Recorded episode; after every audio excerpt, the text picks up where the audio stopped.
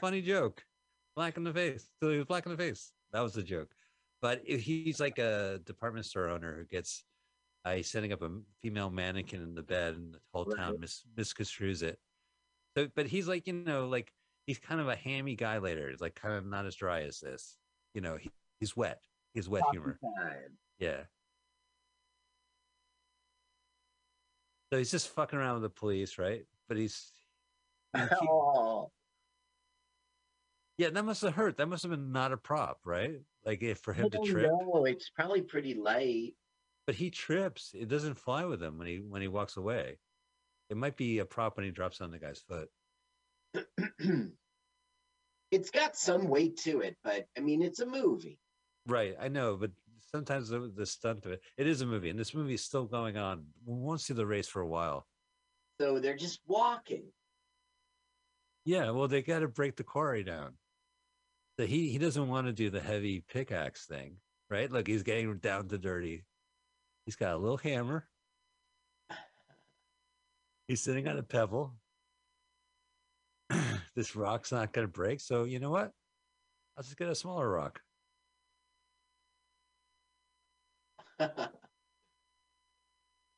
Yeah, he looks in the hammer. Do you think that's a that must be a prop hammer that hit him on the head? Mean, the things we saw about Buster Keaton were doing, and we're like, this is real, this is real, was all like his physical jumping and leaping and throwing wood and do- you know dodging wood, and this is different. I mean, he's getting hit on the head by a piece of metal. It's got to be. It's a movie. yeah. It's a movie. But you know, this guy's like, yeah, that was pretty funny. You got fucked up. yeah, right, pal. It's all right.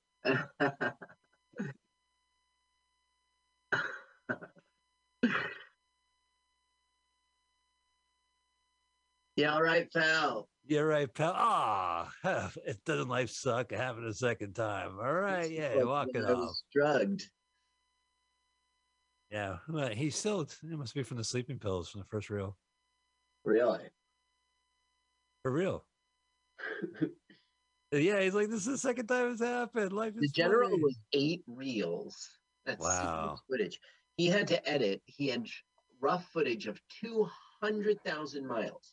He- in this movie, he covers his hand. Like, isn't it funny? I got hit in the head the second time, so he uses his hand to cover. In the Bob Hope movie, he's like in the in the uh, department store where he's playing like Jack Benny. There's a scene where he's looking at models wearing clothing, and Right. he looks at him and he covers his hand. and goes, "I don't like it."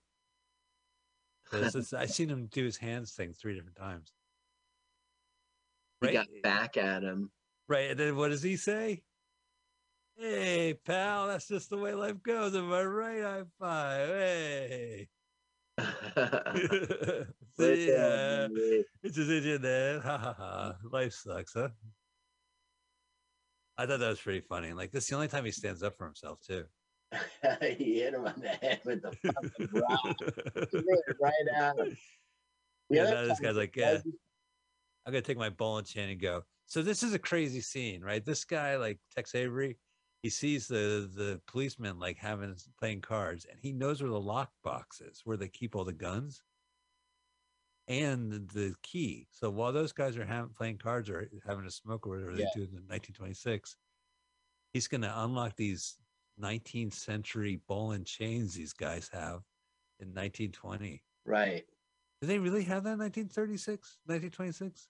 I'm sure because like 1880s was just a little while ago. I, I'm not Right. sure the answer, but uh, it doesn't come from. I can't see any Civil War prisoners with those on their, you know. Right. I can't I see mean- old timey photos of. I always thought you had to do commit a crime to- for a chain gang. You know, not for stealing like a loaf of bread, like Les Miserables style. well, if that was France in a different time, and Was it though, Carl? No, it was. All right, so he's got a gun. So what does our friend do? he's such a dumb man. Thank you for this better hammer. yeah, thank you. Well, I could I could definitely break small rocks here. Now I don't know if this is like real ammo in this movie or what. you know these when they do special effects and stuff. I don't know if like no, they used blanks. Uh, we talked about in the general. One of the injuries was uh, an AD got shot in the face wow, by a blank. Yeah. No, it's just so they're gonna line up, but you know what? They all unlock their uh, ball and chain. They all have guns in their pocket. Right. So But our dummy- no, our dummy still has the ball and chain. He already shot his gun. Riot. We're gonna have a little police riot. This movie has everything, Carl. Police riot, uh, prison riot. This is me. Like, should I leave? So is he gonna? Yeah, like he's he's so indecisive. Like he starts to run, he turns around. He, it looks Yeah. like he's gonna maybe help him. He's Are gonna you report okay? it. So how is he? now these guys are shooting, really shooting. Now are they? He's gonna have to hop on there with the ball and chain. Oh, okay. So he so he made his decision. All right. Yeah, but you know, Look at how he galloped. I know it's crazy. He's fucked. Say this the next best thing. Train humor. It was really big in 1926.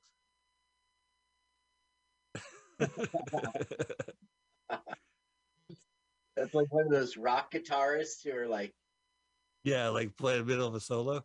yeah. Yeah, he's making that guitar face too, scrunching it up.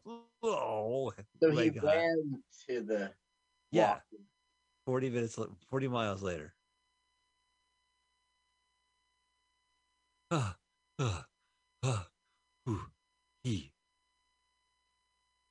It finally stopped. No, I just love this. Like, this happened to be water right there. It's so he. I mean, this rivals Chaplin. Fuck him. Fuck Chaplin.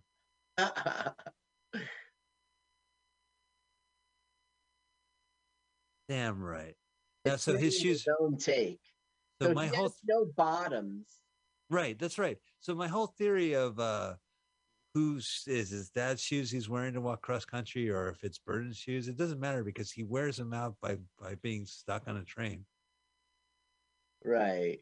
Now his eh, chain is cut, but he won't know it, right? And Right. he'll No.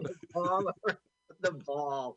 And then there'll be a scene in which he's really distanced himself from it, and he'll go, "Oh darn!" and run back and get. wait, he's about to go, but he's like, Oh, I forgot I gotta carry this ball with me. And it just so happened that no one else survived the desert. Oh no, they're not at the desert yet, I don't think. Get out of here, you! This is like a really macabre competition too, because the other competitors are lost. They didn't make it to the desert or what have you. And they're just like, oh, well, that's just the fatal aspect of our competition. You know, people may die, I guess.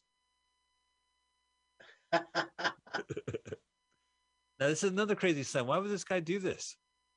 or at least, I, hopefully, that it was one take. Where'd you go?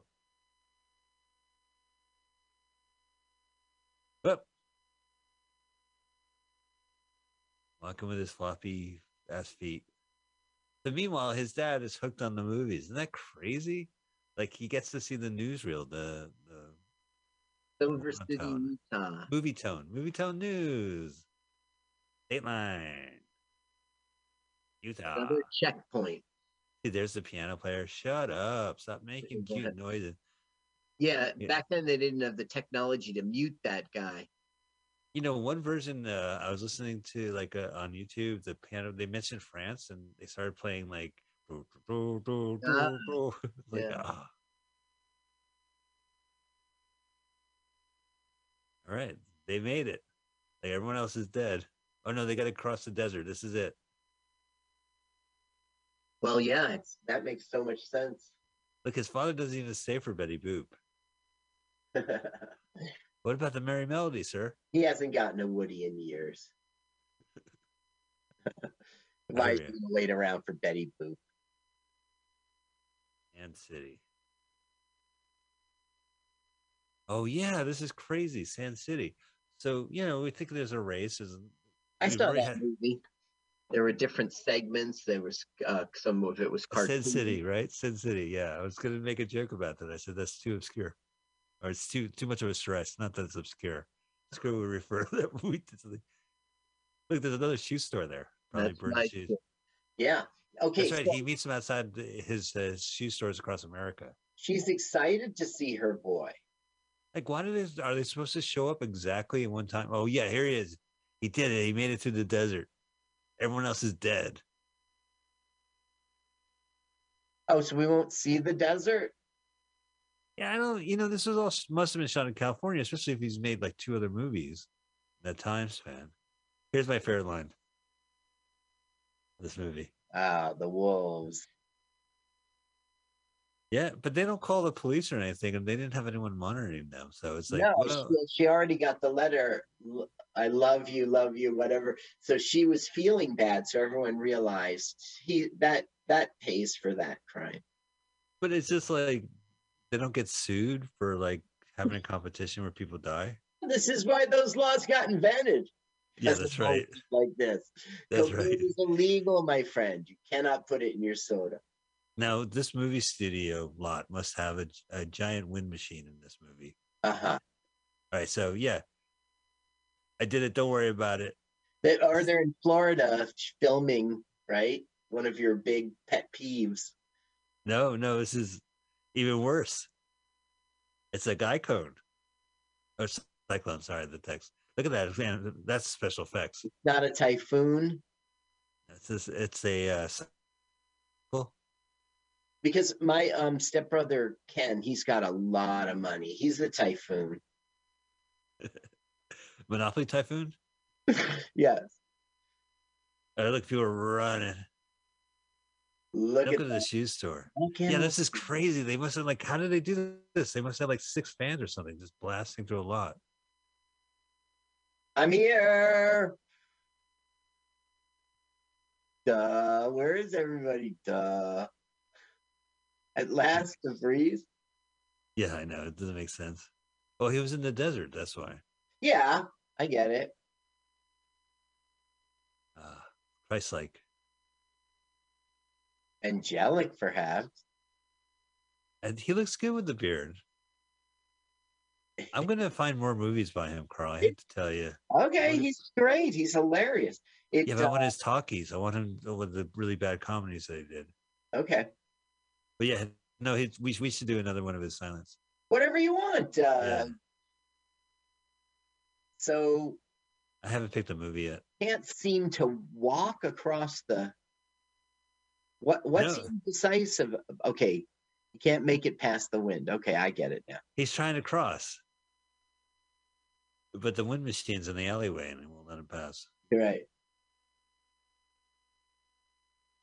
But again, they must have created some new laws about people walking into all these stunts they do are just nuts.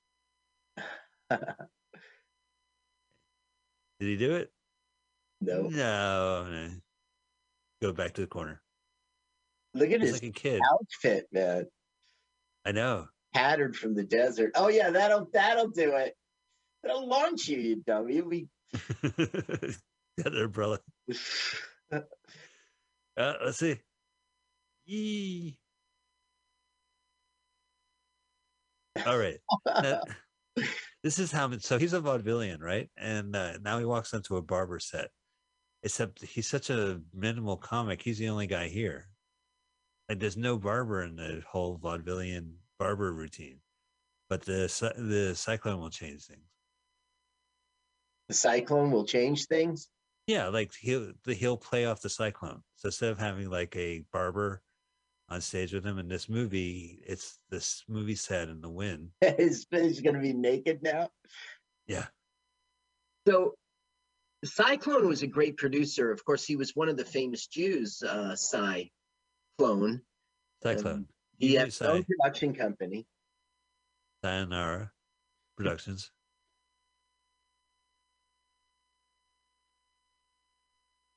Thinks he heard someone outside. Yeah. Whoa, this is camera effects. No, It's I think it has to be a studio. so they're rocking it back and forth like it's a machine designed to do. Yeah. There's a lot of stuff like that in this movie. Yeah, look how it's made to. It might even, I'm not kidding, be cardboard.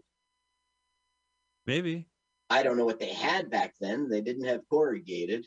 But they had movie lots, you know, where they, Yeah. they had sound stages. So they, they must be refilming it while outside they have hydraulics going. You know, it's a different variety of uh like a look how crazy is that?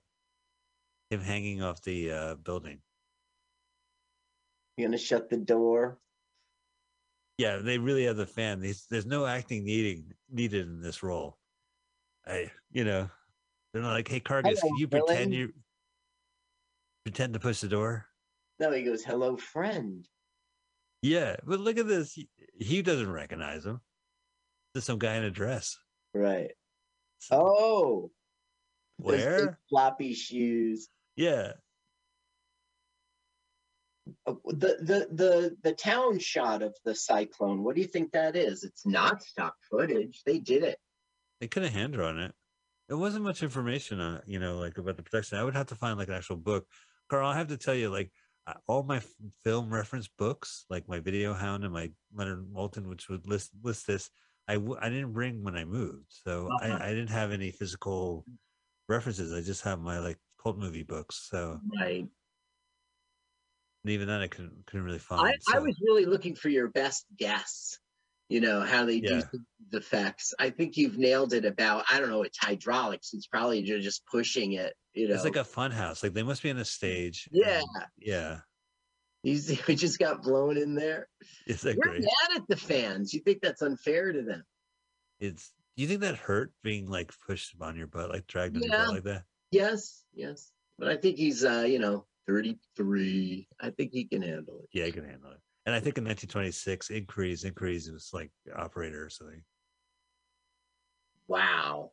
I know it's no no expense spared. It's like Indiana Jones surviving. Yeah, nuked the fridge, but this time he uh he telephoned the he He- win the phone the win the booth. he hung up the phone. Well, that's it. It's done. He survived it. No, there's still more. Wow, it's like a tr- sometimes it looks like a train set, and they Maybe that's what it is. unfocus the film a little bit, and with all the wind, you believe it. I'm suspending disbelief. Do you think maybe the U.S. government blew like dropped another bomb and gave him the footage?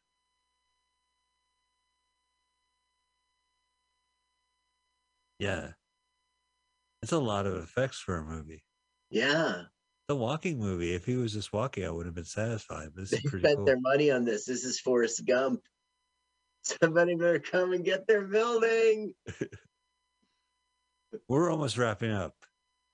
Believe it or not, he's gonna he's gonna save the day by saving this building. This, this is this is like my favorite scenes.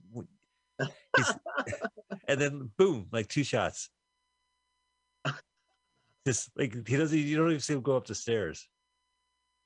I got, you know, it's, I'll just come right up. Next scene, I'm up. Next scene, we're out. Is it her? Yeah, What I luck? saved her. Yeah, brought her into the cyclone. Go down the basement, bitch. Uh, by bitch, I meant the male. I, by bitch, I meant, you know, uh, Joan Crawford. The bitch is back. It's uh he they have priorities, you know. yes. Yeah, Oh no, look at my model train set. it's the fall of the House of Usher. He's been working on that model set, Usher. Carl, I'm sorry, Dad. Carl, we were making a film, We were making a film and there was a cyclone. Carl, you ruined my Lionel train set. My father gave this to me. Oh, can I have it? Because I'm gonna ruin it. No, you can't have it. You That was show res- You first have to show respect to the Lionel train Whoa, set. what is that? That was stop motion or some shit. Yeah. He chases the cyclone out. How did he do it? By throwing shoes at it? I, bricks. Threw bricks at it, and it took to the air. Uh huh. Yeah, he didn't save shit. Look at that place. Okay, he made it go away. He didn't save shit. No, didn't you read the placard? Yes. the John Luc placard? Just because I read it doesn't make it so. He didn't say shit. Still love his shoes. This is just like uh So now So we're here we are. at the Br- end. How many Yeah. years have passed? Well, no, it's you know a couple. Of, well, not more than three months, I hope. And his dad's going to find out on the news. So again, this is after the fact when the newsreel is aired and shot, but we don't I know as like audience. two miles per hour, and I think it's over three thousand miles. Right? This is also a walking race. Cheating the run at the end. So he Yeah. wins. So at one point does the audience know that? We have to watch it in the movie we have to watch it in the movie theater in the movie theater. so they did get married. Right. And the only, the not a story; it's a romantic story. You know, the only well, she's a, an heiress too. The only trivia I saw in IMDb was that uh for this shot they they they had a baby and it didn't work out. So he did this. And that's funny, I guess. Yeah, it's funny for like what two seconds. It goes da da da da da. The end. Do do do do do. MGM. You know, Paramount Pictures. The end. That's Let's just what go. No, now he has a teddy bear. We'll stick with that. His stick is that he's like a little kid, like an innocent kid, not an angry kid or not a, you know, man. He's literally a man child or child man in this. Right. But he does one crazy stunt before the movie ends. He's going to flip 360 this crib, and I don't know how he falls out or what. Flip the crib- 360? Okay. Yeah, so he has a crib, right? It's going to flip like over. It's going to do a 360. So Like one of the- the force will keep him in place. I don't know how they do it. Like this is baffling. He broke his milk of glass bottles. I know. He's going, to broke the milk. See, this bit never ends. It doesn't end. They should have like the end. Da, da, da, da. First national picture. All right. Then we, Whoa. what Oh, was no, it? cut away and cut back. They matched action very well. But All right. Yeah. I the first two times I saw it, I thought he he actually did the flip. Now finally, da da da da. Carl, what do you think of this movie? I uh, enjoyed it very much. I like his comedic acting and timing and all that jazz. Yeah. Uh, it was really good. Oh, I'm glad. Yeah, me too. It was cool. Like again, like his later films, which I recommend. He's a completely different comedy style. It's more of like kind of overplaying it every time. But uh I it's the first I ever heard of him. This was good. I, I'm gonna have to check out the other two that Capra directed, and then I want to check out the films he directed, the ones that are supposed to be so bad it ruined his career. Right. You know, that's an invitation to me. And it didn't ruin his career. He just did a lot of lousy, funny movies afterwards. Carl, uh, yeah. Next one, Yeah, so these are movies that are in the public domain, and we have a short. Carl, what's the name of the short? I'm going to type it in now. it's called Fool's Luck 1926. Fool's Luck 1926. The channel we like is Victor 1960 FUL. Victor 1960 FUL. Fool's Luck, ladies and gentlemen, 1926. And this is another comedic icon, Fatty Arbuckle, right? Yeah, this is Fatty Arbuckle. All right, we're ready for the second feature. Very excited. Oh, I really enjoyed that celebrity comedian. Here he or she is here again for Celebrity Comedian Countdown. Take it away, Carl. All right, so let's get this started. I am. I am ready. It was a live show. We're very excited to have Paul here as our countdown gentleman. Let's get ready to brumba. Ladies and gentlemen, uh, let's get ready to rumble! Okay, so, let's get ready to Brumba. And now, what you've all been waiting for, Master of the Descending Numerals. The Countdown King himself. Would you please welcome Mr. Paul Brumba? All right, guys, you know the drill. Put that finger right over that triangle and do it in three, two, one, go. what a great callback. what a great callback. All right, Here here we we go. are, Fool's Luck, a Fatty Arbuckle film, but it presents Educational. that's the name of the company, but it was Lupino Lane, not Fatty Arbuckle, who's the star. Look, the dude. In 1926, they say the dude. The dude, yeah. So Lupino's a dude. The dude. Yep. So when does Fatty Arbuckle show up? He doesn't. He can't. He's been publicly disgraced. Do you want to go ahead and tell me why he was? By the way, her name was Rapé. It's pronounced Rapé. Rapé. Yeah. Okay. Now, Just want to this save you some time. is directed by William Goodrich, not Roscoe Fatty Arbuckle. It was written by William Goodrich, not Fatty Arbuckle, and it was starring Lupino Lane, not Fatty Arbuckle. Wait a minute, he just used a pseudonym and showed up in a movie? He didn't show up. No, you see, okay, there's a whole story, and it's really impressive, and I hope we get to it. But what happened, which was tragic, was um, at age 32. No, sorry. At age 34, on Labor Day, you see, he had this movie called Crazy to Marry, like as in to get married with him Yeah. crazy to marry and they they were it was a big blockbuster and they were having a party um now look he wasn't a party guy like a jim john belushi or something he was just you know they threw him a party. Congratulations. Uh, and there was lots of drinking. Um it was in san francisco at the st francis hotel. They Sure, got for a absolutely. three-day weekend. By the end of the week he was arrested um, he was in San Francisco Hall of Justice on felony roll, hel- row, held without bail in the slaying of 25 year old actress named Virginia Rapp. Rape. Rapay. Rapay. Rapay had accused Arbuckle of raping her prior to passing away, but Rapay had a history of accusing men of rape. Um, Roscoe Yeah. and his friends, Lowell Sherman, Fred Fishback, drove to San Francisco. They checked into the St. Francis Hotel, threw a party, which was crashed by the starlet named Virginia Rape, who was, fell seriously ill Rape. And died three days later of a ruptured bladder. I'm not Yeah. sure they said you murdered her.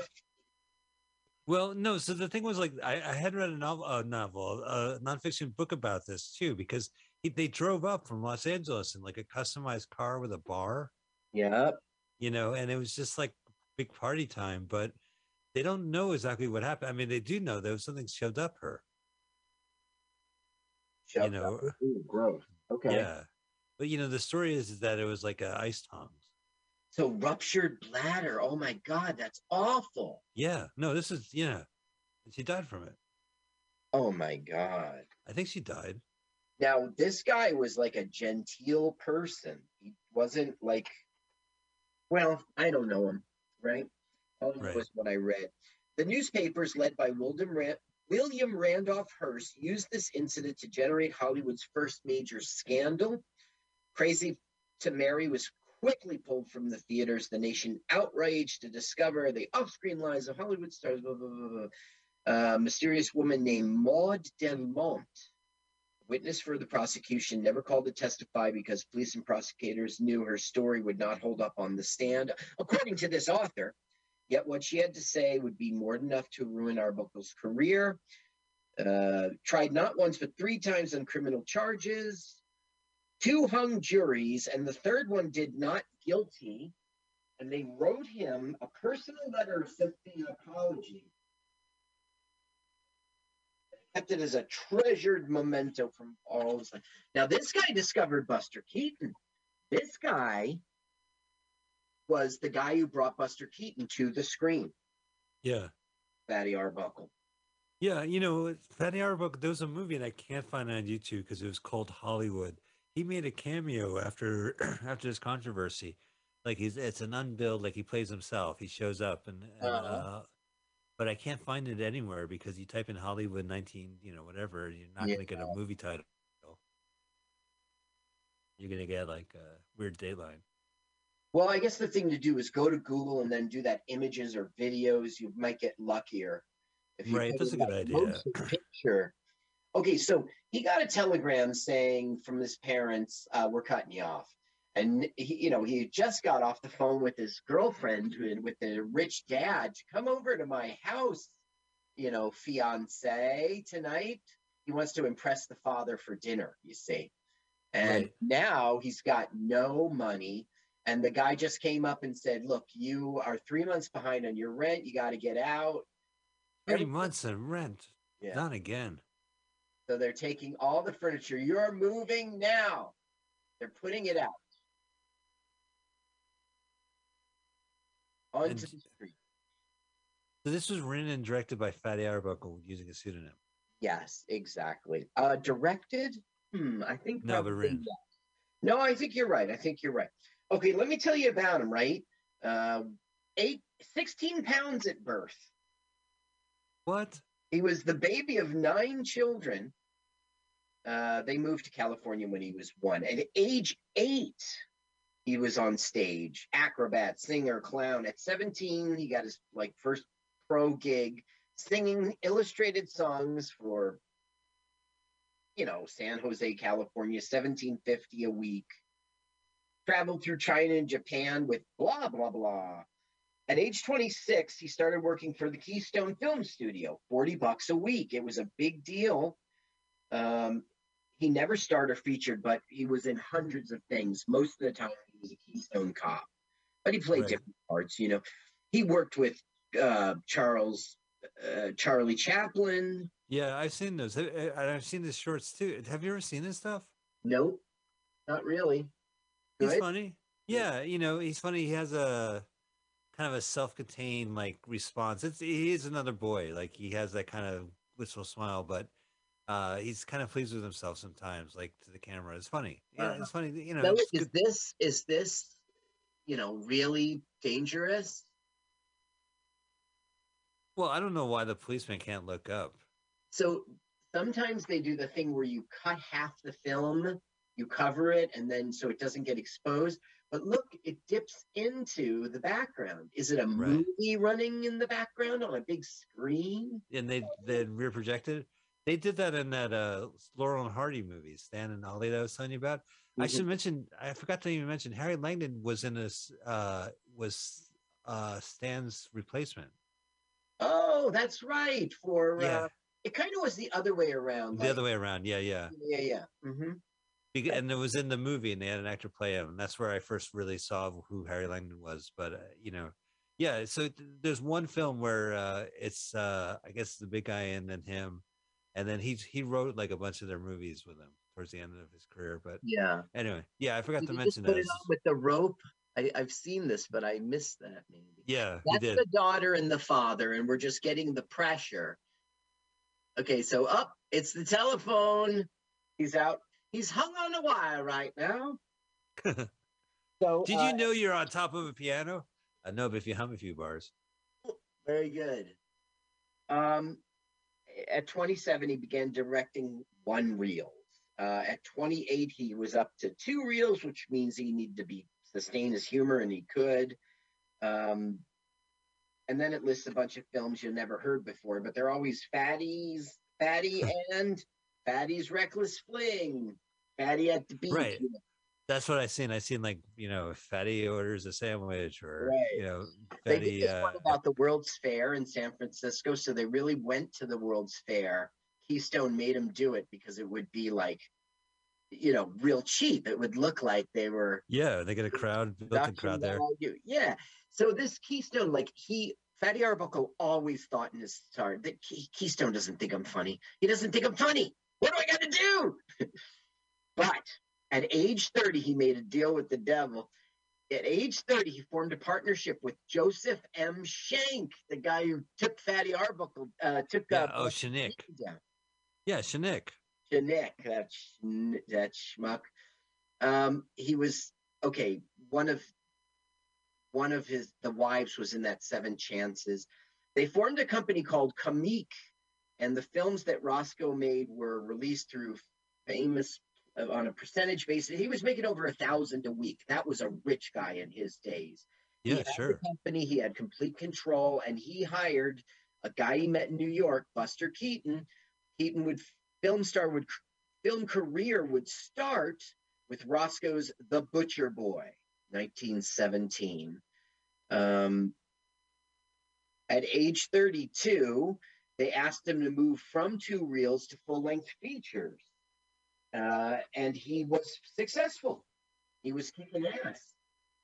So at 34, that's when he got accused of, uh, that's when he had to go to trial. That's when he became a newspaper, you know.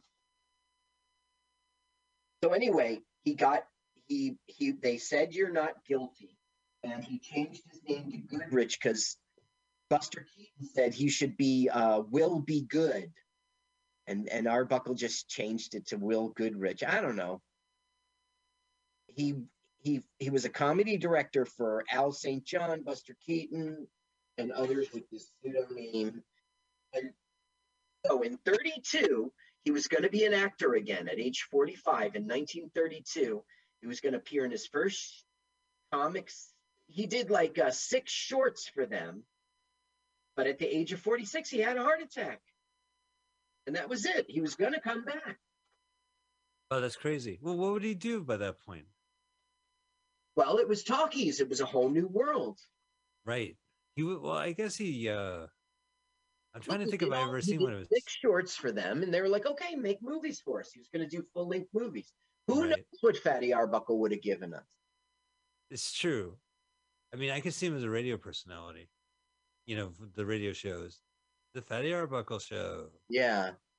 Now this is good and everything because it's like I don't know how dangerous it is what he's doing right now. I mean, nobody's driving the car. I know. Yeah, a lot of these stunts are uh, pretty impressive for a guy like when he was run- moving the piano around the house. Look how high he was up on the chair. Now look, this guy's got no home. They're just driving to drive. So he's like, "Why stop here, you you dummies?" Well, of course. Hey there. Uh, Oh, uh, choo choo choo choo. Will you be quiet, train? I'm looking for the driver. Did he? Was the driver under the hood? Did he find the driver under the hood? no, no. He did Now, look. Did he check under the hood? General. But don't worry, Yeah. he's safe. He's safe. Oh, Carl, this is I can't watch. It's so bad the quality. you Not the can. He'll be fine.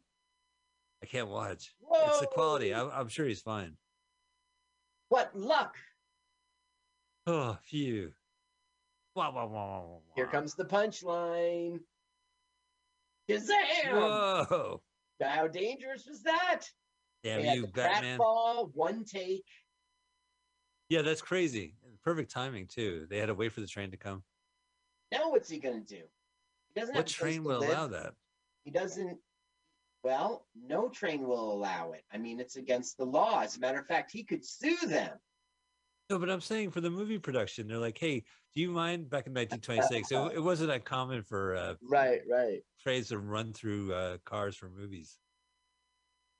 They didn't hire the train; they just knew the train was coming, and they probably gave a heads up. It So the guy is like, "Don't fucking sue us. Here's a check for a thirty grand." wow, yeah. Don't consult the lawyer; just give the check. And don't worry, it won't bounce. Here's my check; it won't bounce. Well, Don't back worry. in that day, what he's going to do is he's not going to the bank. He's going to go to this store and say, "I endorse to you this check," and that that was how it worked back then, you know. So In he the will get thirty 1926 liquor store? thousand dollars worth of furniture. Wait a minute. Twenty thousand, twenty thousand. So at least he buys the furniture, right? So the Mhm. store the store cashes a check, but it's worth it for them because they, yeah, there he goes. Look at Fatty's direction. Get everyone in there. Hire me some men. I have the money. I've got twenty grand. Thinking of the typewriter song while they do this. now watch who comes through the door. Ding dong. Oh, Oh, hello. oh, heiress to a fortune. Mm. Oh, but where's his piano? I missed that thing. Yeah, that thing's dead. Oh. He was funny playing uh, solitaire in the bathtub. Yeah, that was funny. Floating. Yeah. I, I'm going to try that. I'm a very impressionable young kid. Hey, it worked out. Ta-da! Educational film exchange where laughter is. Could what was it? They had a weird motto too. All right, ladies and gentlemen, we have just watched two movies that are now in the public domain. Yeah. Uh, Fool's Luck, uh, Lucky Fool that he was able to make it in time, and of course, uh, you Harry Langdon. Fools, you're in luck. You're in luck. Uh, and of course, we started off with Harry Langdon. I got to stop to keep playing It was silent ho ho ho, right? It was Tramp, Tramp, Tramp. Oh, tramp, tramp, tramp. Okay. Can I tell you something funny? Is that I uh, I did look on IMDb. There was a short called Tramp, Tramp, Tramp, where a guy lets homeless people into his house Oh, from the 40s. But I'm like, it's a pun on that Civil War song. I thought that was pretty cool. We we will be back next week. We will have a movie lined up for you. Uh, we'll let you. You'll you'll find out. Check it. How how can I find out about our movie? Check. Be join us on Facebook. yeah. Sign up for Let's Watch a Full Length Movie on YouTube. Carl posts the uh, the the information, the graphic. Yeah. And then also check us out on LWAFLMOYT on YouTube. Carl has been posting them uh, every week. Uh, our episodes synced up with the movies. You can watch the visual and listen to it without doing it yourself. That's on LWAFLMOYT YouTube channel. Oh, as always, we love Mutiny Radio. Thank you so much for letting us host. Thank you, audience, for joining us. Carl, great job, huh? Thank What'd you, you. think of me as a researcher? I thought lame, you were right? great. I thought you were terrific. You knew the whole backstory about his ascendancy, just like I did with Arbuckle. Perfect. Right. But he's a guy that I, I'm not familiar with, and now I, I want to. So for me, this was just an initial maiden voyage. Yeah, so I didn't. was I really kind of, foc- yeah. So I, I definitely look him up if you're bored and you have one of those uh, search engines on your little. uh, Harry what are they? Langdon. Yeah, Harry Langdon. You'll you'll have see tons of crap he does. They're all on Tubi, your streaming service. So we'll be back next week with a new movie. So please uh keep subscribe, stay in tune, tell your friends, iTunes, all that smashing like. Uh Carl, thank you so much. Thank you, Mike. Bye. All right, See we'll ya, be back. Bye. Bye. See you, audience.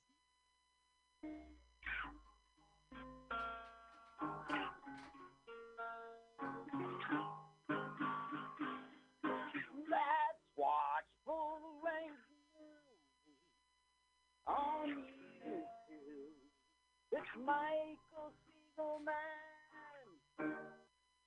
Full length movie. Listen to us and you watch the movie at the same time.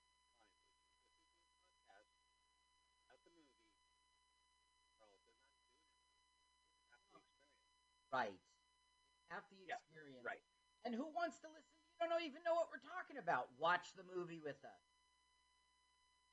Let's watch full length movie on YouTube with Michael Spiegelman. Hi. Let's watch This is Carl. movie I'm Mike's friend. on YouTube. I wrote this song. My turn-ons are sad sheets. I like to pee outdoors. You should follow me on Twitter. Let's watch It's Jokes to Carl. Not duh like duh. Although that's funny. It's duh like French, so it's jokes de caro. Follow me now. With Michael Spiegelman.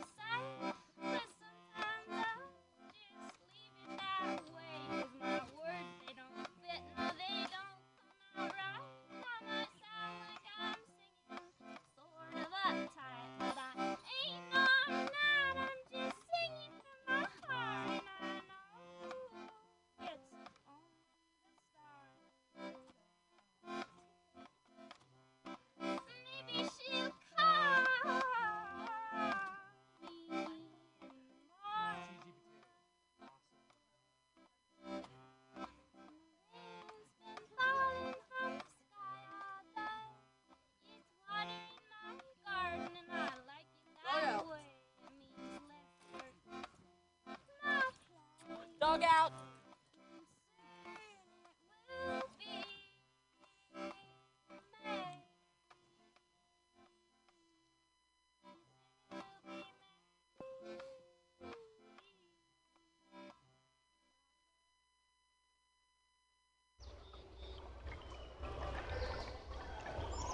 Hello, sister. I'm part of the He for She campaign. You want to go back to my tent and get your chakras realigned?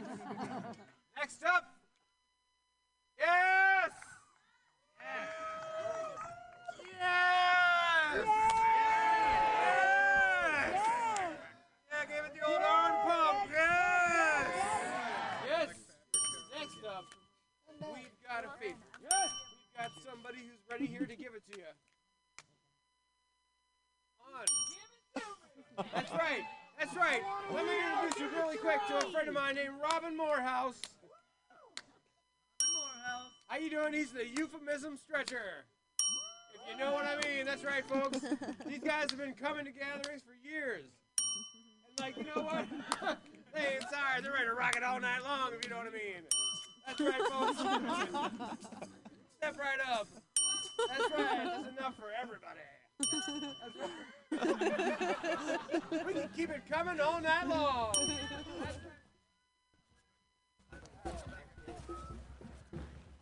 Dissipation. We be like solar reflection.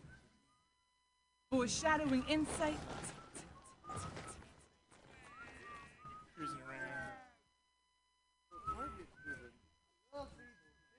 As we're in this dark place, you can see that there is still this glowing red light. Yeah, I'm tired of weed with names. Trash.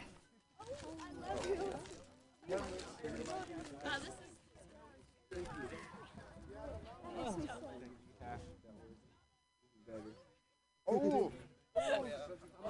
Oh no, now I'm like Darth Vader. Emerging from cocoons, clarifying, we spin intrinsic webs and wombs of projection.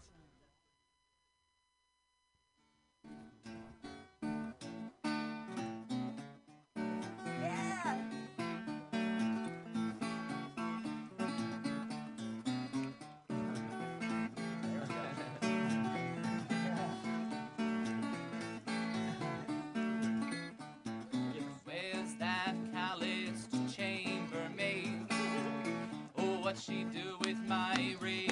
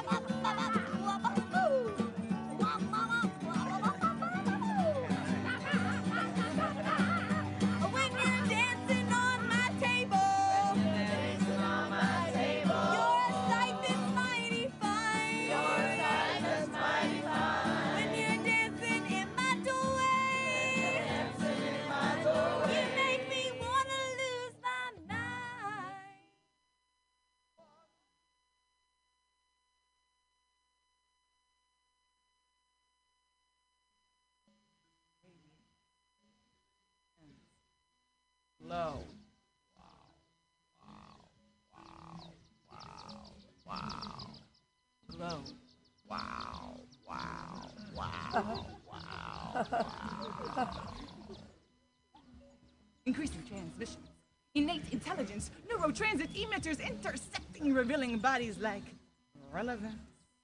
Perpetual rhythms pulsating through time, vibratory oscillation permeating skin while down the crowns that pivot the days that sweet can come back to root the life and drop it down to the spine.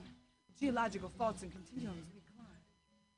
Personifying, we exist, collecting Fajing consciousness.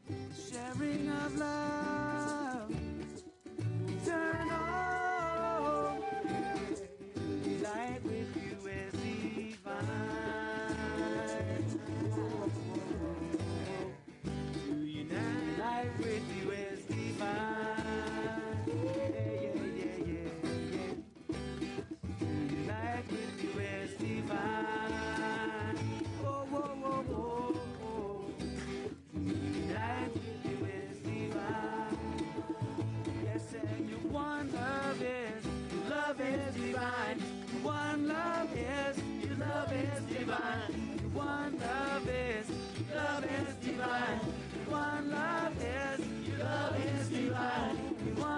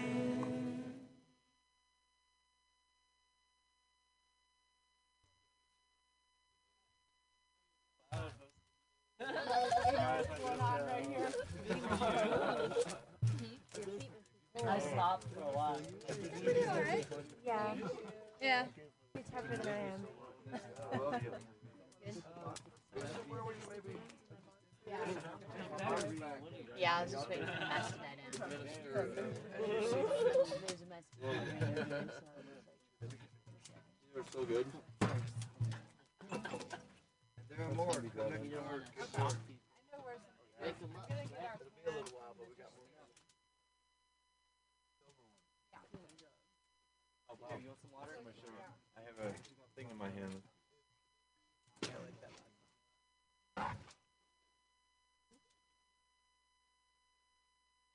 We love you, loving ovens. Oh yeah, loving you, man. Oven, y'all. Someone has it warming up. How many y'all dyslexic? Yeah. This is the drug free zone for dyslexic hippies. So for the first time in your life, you have the advantage. See, my fam- family used to make fun of me for being dyslexic, and I realized some point along the way I could just not translate for y'all, and you'd think it was funny. To that end, I'm going to tell you a story you already know, and you're going to laugh at it. So here it is. Tunso on a pine, there were P Thriddleigs. And all these piddleigs, real good friends on account of they'd been piddleiglets together. They were. Well, the first of these piddleigs decided he was going to heal him a bouse. And he'd been reading in this magazine about Breen Grilden. So he built him a Hall Strauss. He was a rocking down the Woad Dun way and he seen a dragon wyver hauling a strode-along. And he hollers out, Dragon wyver, dragon wyver, sell me that strode-along. I got to heal the bouse. And he did. He took that strode-along and he built him a Hall Strauss. And when it was done, he was pried him out of it. Well, that pecking Sidlig, he wasn't about to be outdone. He was a rocking down the Woad Dun way and he seen a dragon wyver hauling a stowed licks. he did. Dragon wyver, dragon wyver, he hollered. Sell me that stowed licks. I'm on a hill of bouse. And he did. He built him a Hickstouse. Not a Hall Strauss, but a Hickstouse. And when it was done, he was pried him out of it. Pried him out. Well, the Perd Fiddlig, he believed in building for the long term. So he got him a Brodalix and he built him a Hickbrow. Not a Hall Strauss, not a Hickstouse, but a Hickbrows. He did. Built it long and low. Thing was sturdy. Looked like it had survived a hurricane. Which is going to be important just a little bit down the road. That's what we toy stylers call a prick view. Well, the first fiddlig, he wasn't sitting on his front porch one done way. He was. When a roaming up the code, he seen the wig bad wolf. And he headed into the house right quick and in a hurry. And the wig bad wolf docks on the door. Leg, let me in, let me in. Not by the chair of my hinny hin hin. I'll puff and I'll huff and I'll hoe your blouse down. And he did. He puffed and he huffed and he hoed that blouse down. That Hall Strauss was no match for the wig bad wolf. Well, the first fiddlig ran over to the Peckin Sidlig's house right quick and in a hurry. He did. And the wig bad wolf, well, he followed after. He danged on the boar of the Hicks house. Let me in, let. Not by the chair, our hinny hin hin. Then I'll puff and I'll huff and I'll hoe your blouse down. And he did. He puffed and he huffed and he hoed that blouse down. And the first fiddlig and the pecking fiddlig ran over to the perd fiddlig's house. Say that three times fast. I just did. That's once is all you get. That's hard enough. And the wig bad wolf, followed after. And he danged on the boar of that hick prouse. Piddligs, piddligs, let me in, let me in. Not by the chair, our hinny hin hin. And I'll puff and I'll huff and I'll hoe your blouse down. Just try it. And he did. He puffed and he huffed and he huffed and he puffed till he was blue in the face, but that hick browse didn't go nowhere. That hick browse was too strong for the wig bad wolf. Well, he caught his breath for a minute. Head scratched on it. And it came to him. he fetched a gatter out of the Raj. and then he rammed up on the kloof. Then he set to chiming down the chimney, fed Hurst.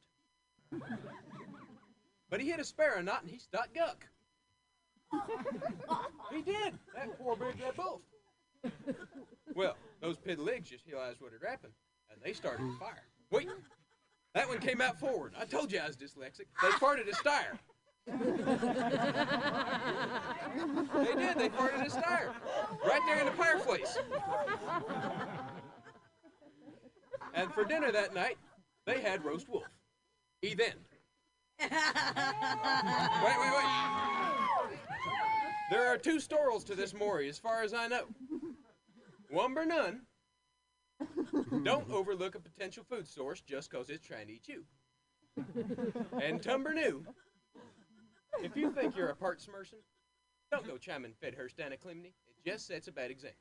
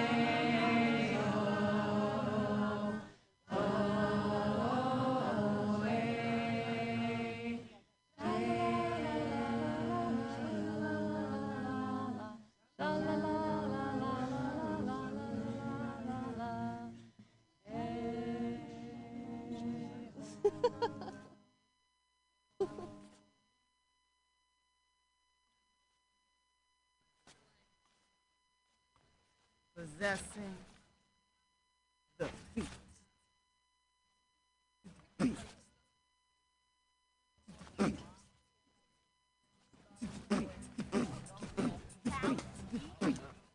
As we trip back from time, join infinite circles, third eyes fuse, exude spectral hues, and dig the indigos that night shades the rivers, inertia. Then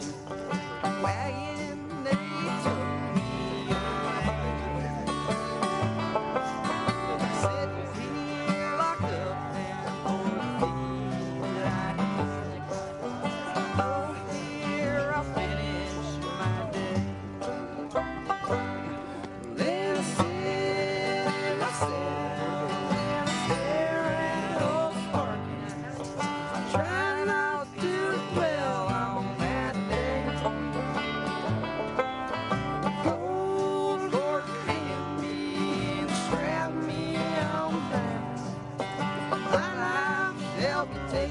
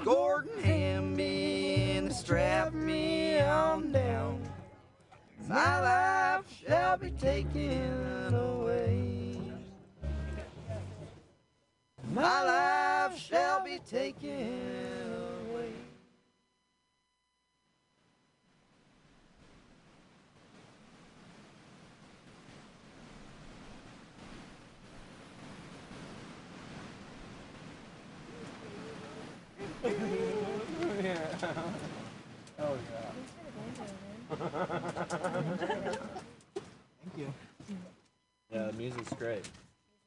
I'm gonna see if I can't find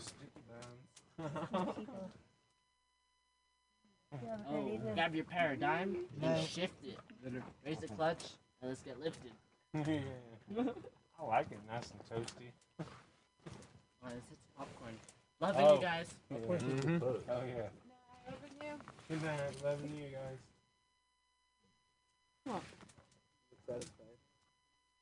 Rightfully so. We need real food.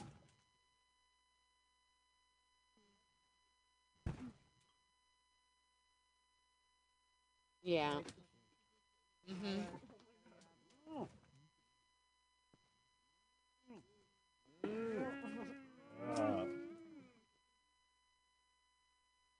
On the permits, we don't need a permit. We only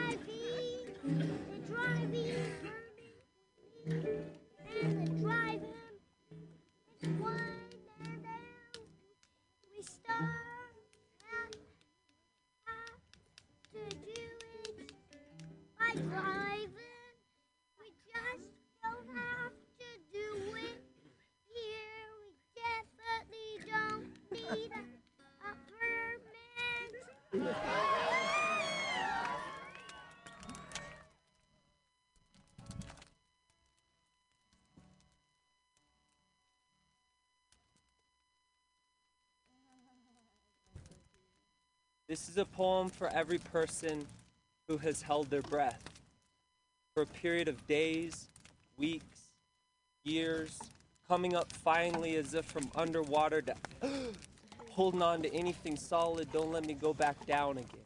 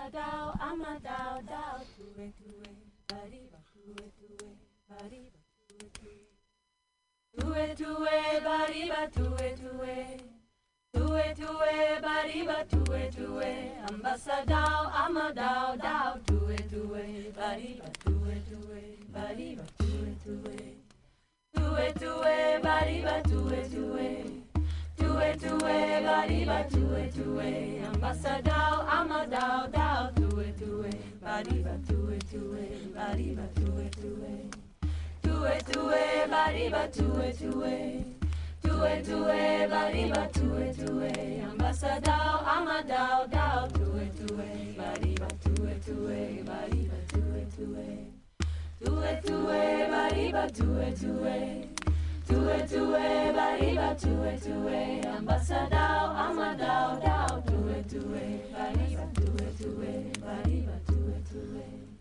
Do it, do it, bariba. Do it, do it, bariba, do it, do it. Ambassador, I'm a dow, dow, do it, do it. Bariba, do it. Bariba.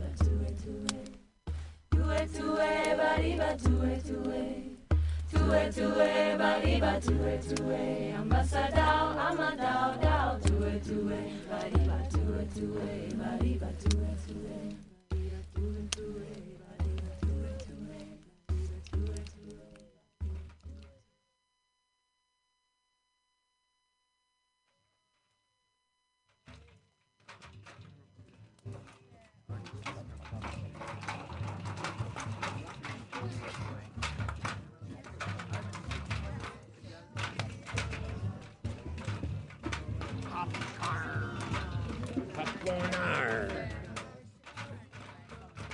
I'm held together by mostly duct tape and hope, with endless miles left to go.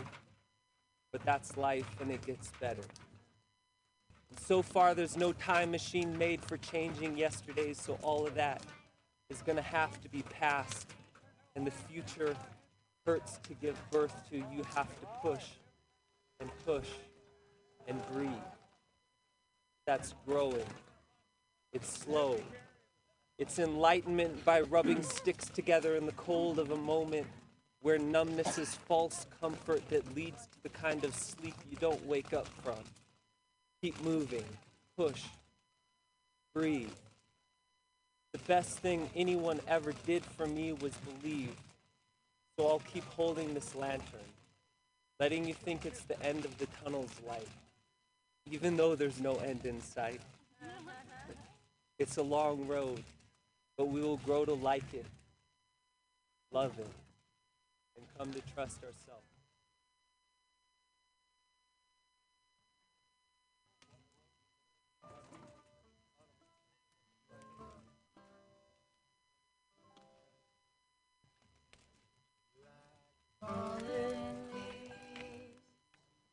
Blowing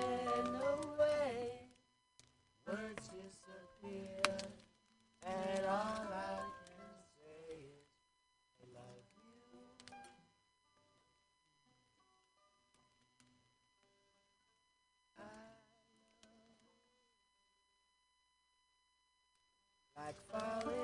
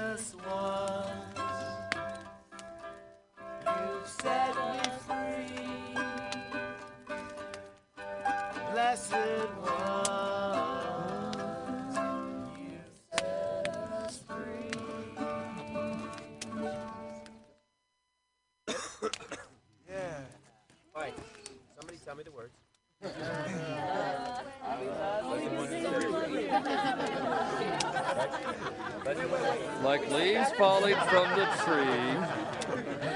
One at a time. One at a time.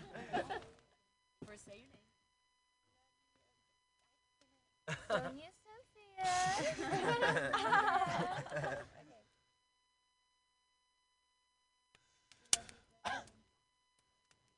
Oh boy.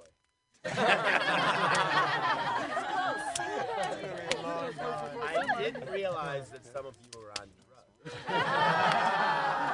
Let's try this a little bit slower. They're on love, Diego, not drugs. They're on love. Like falling leaves, Like fallen leaves. blowing away. Blowing away. Why, why? Words disappear. Words disappear. And all we can say. And all we can say. is more chai, please. no, I mean, we love you. So let's try it. All right. Does someone remember that? Right? Words disappear.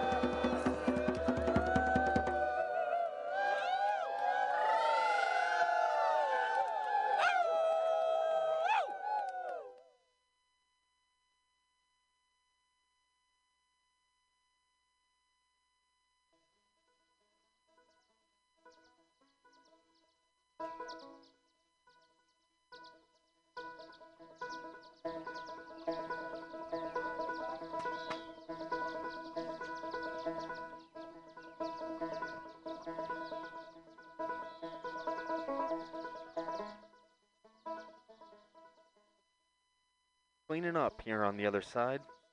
My name is Feathered Mouse Wings Tenali, producer of Muddy Boots.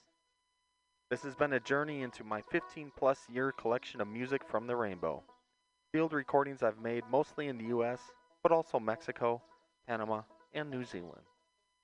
You can download the recordings at musicfromtherainbow.org and also an archive of this show at muddybootsradio.org. In the second set, we heard lots of trail sounds and what have yous. Musically, this hour we bliss ninnied, er, I mean, started with Eleanor. I don't want to sit in this house anymore. Then we heard Clint with Lulu's Back in Town. Then we heard Joy with Hot Potato. Flint and Ellison with the springtime leaves once smiled and giggled, but now as the days are longer and the sun shines brighter, they cackle and holler with joy. That's a mouthful. Then we heard MJ and G Funk with Love is Divine. And we heard Chris, a story titled Three Piddle Legs. Then we heard Anala with Fisherman Work Song. And we heard P.O. Dank with Old Sparky. Jerusalem Camp with Tue Tue. And we finished up with Aloha Camp. We were born to love you.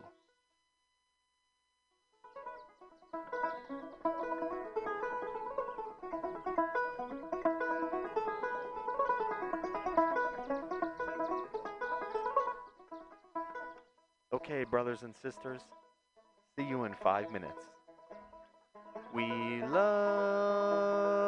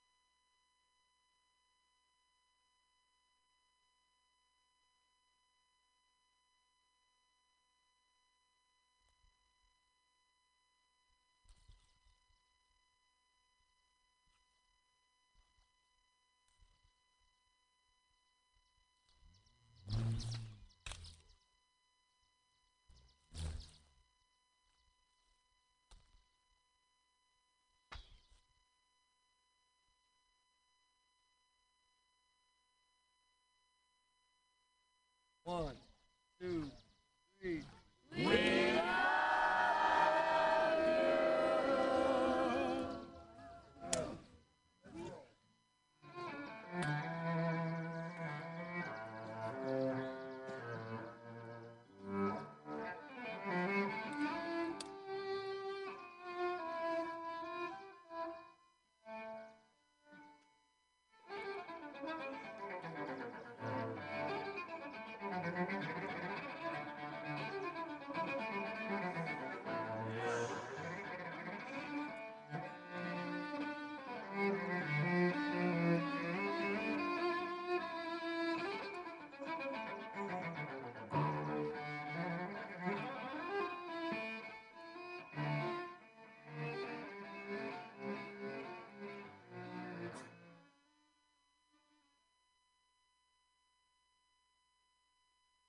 Greetings and welcome to The Other Side.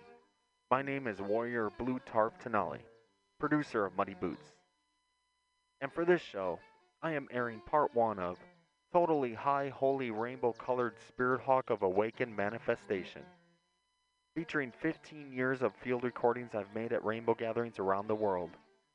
If you're unfamiliar, in a nutshell, rainbow gatherings are a temporary, non commercial event, a place to come, camp, share, and pray for world peace.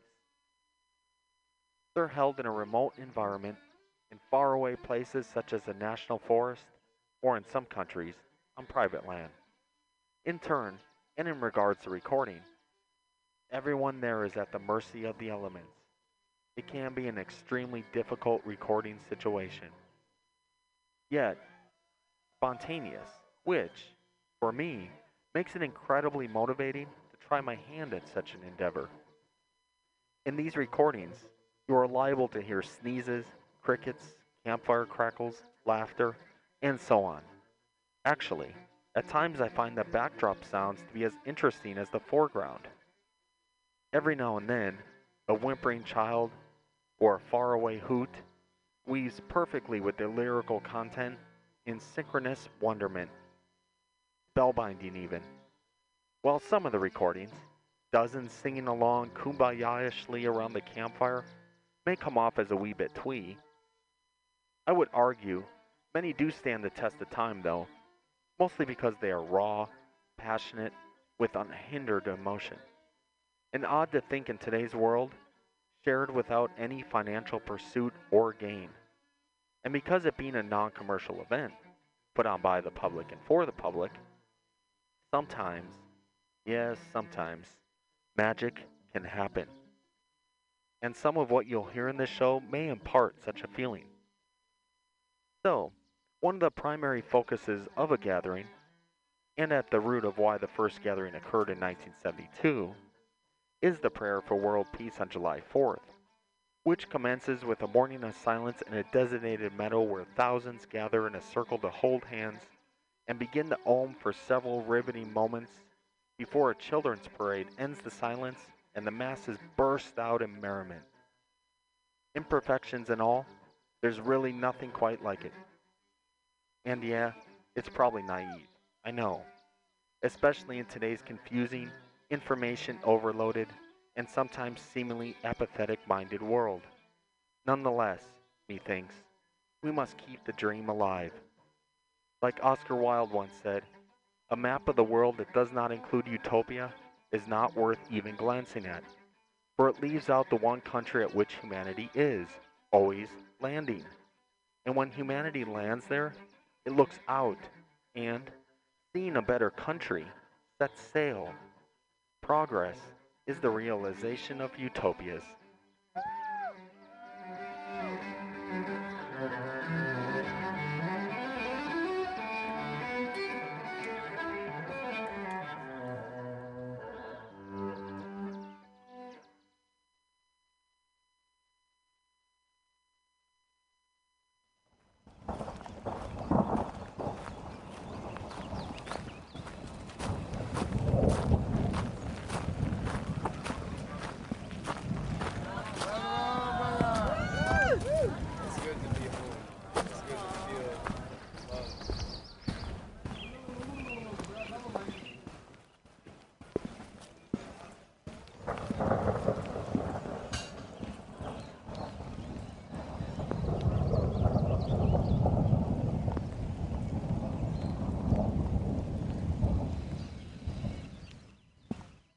Casting a wide net, finding the common thread, letting life flourish, and saying, don't panic, just keep it organic. Hear that, everybody? About it's over now. Who said the man Oh, sorry. It's only like eight generations old that I keep I'm heading back out to nature's cathedrals to baptize myself in the river of life. And I set my soul free to soar with the eagles, and I built me a campfire to light up the night.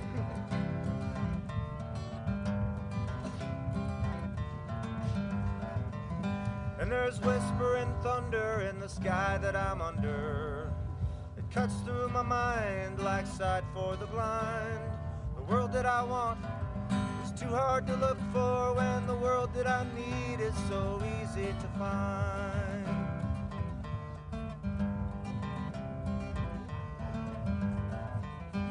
I lay myself down under blankets of sky. The flicker of the firelight will dance in my eye. I drift off to sleep like a babe in the woods, praying my evils don't outweigh my goods.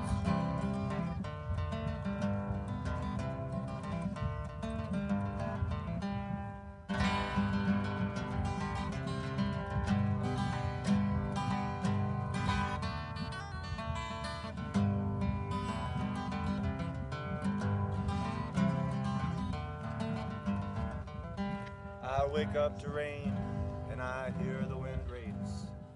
The drops are like pixies are kissing my face.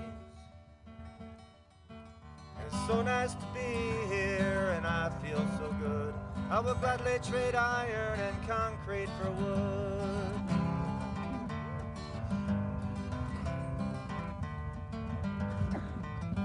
To the mountains, to the valleys, to the rivers and streams, with a pocket full of wishes and a head full of dreams.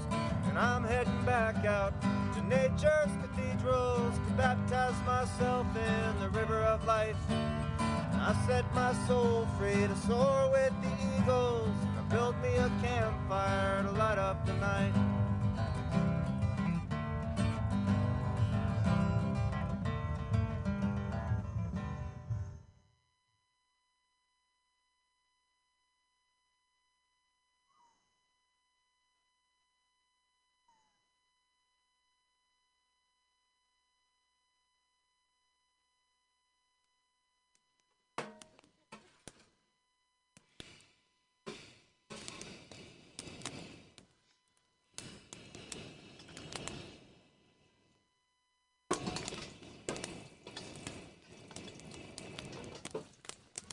I was hearing a lot about love stuff and uh, was just thinking of love as breath.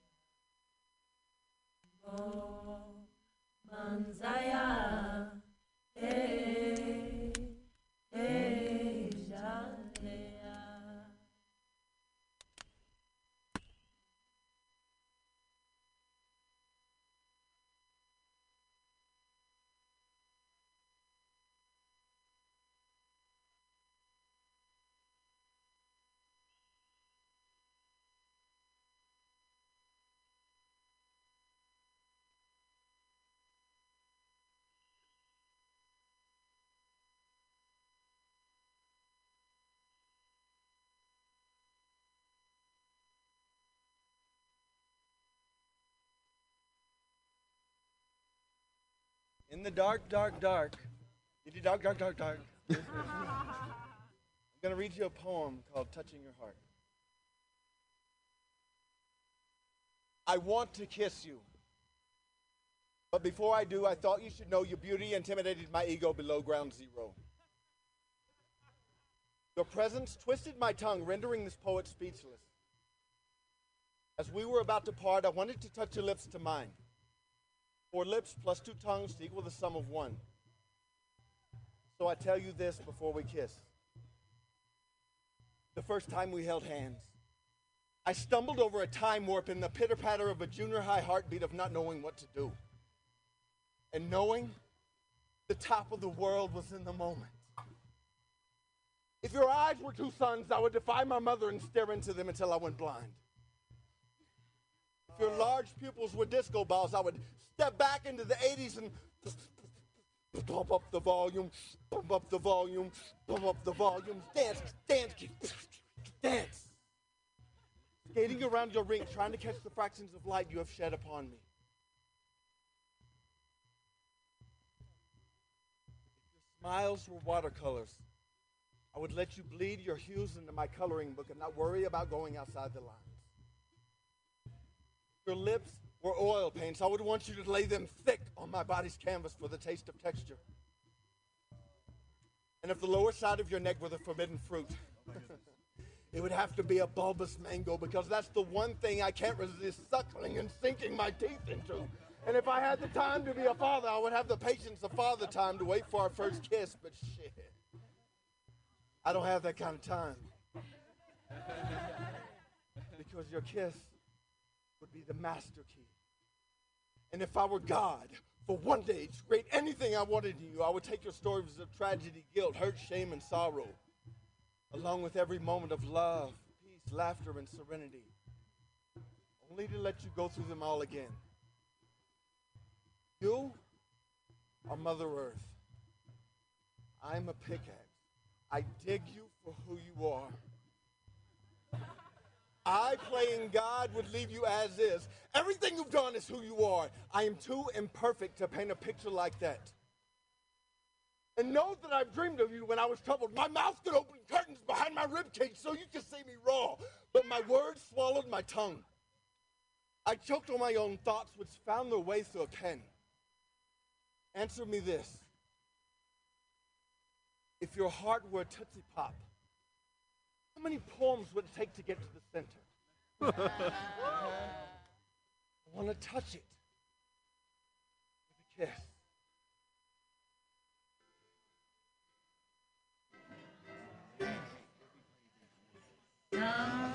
Sometimes in our lives, we all get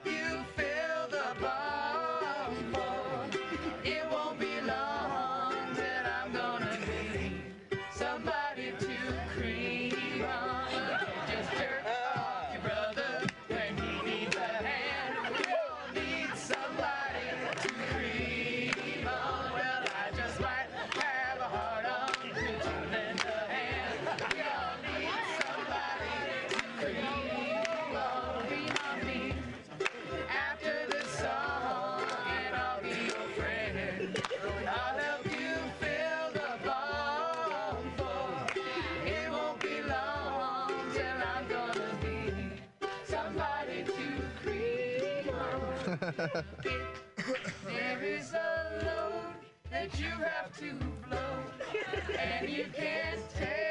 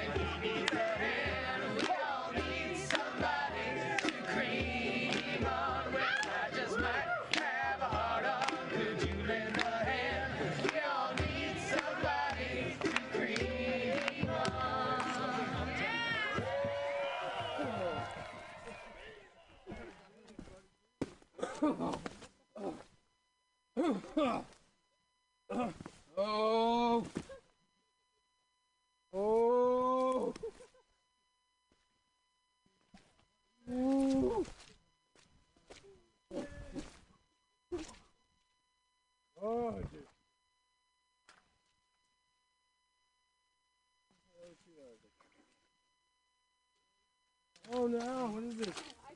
Oh my god.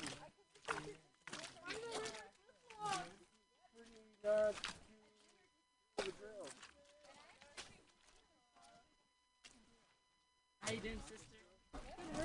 Hey.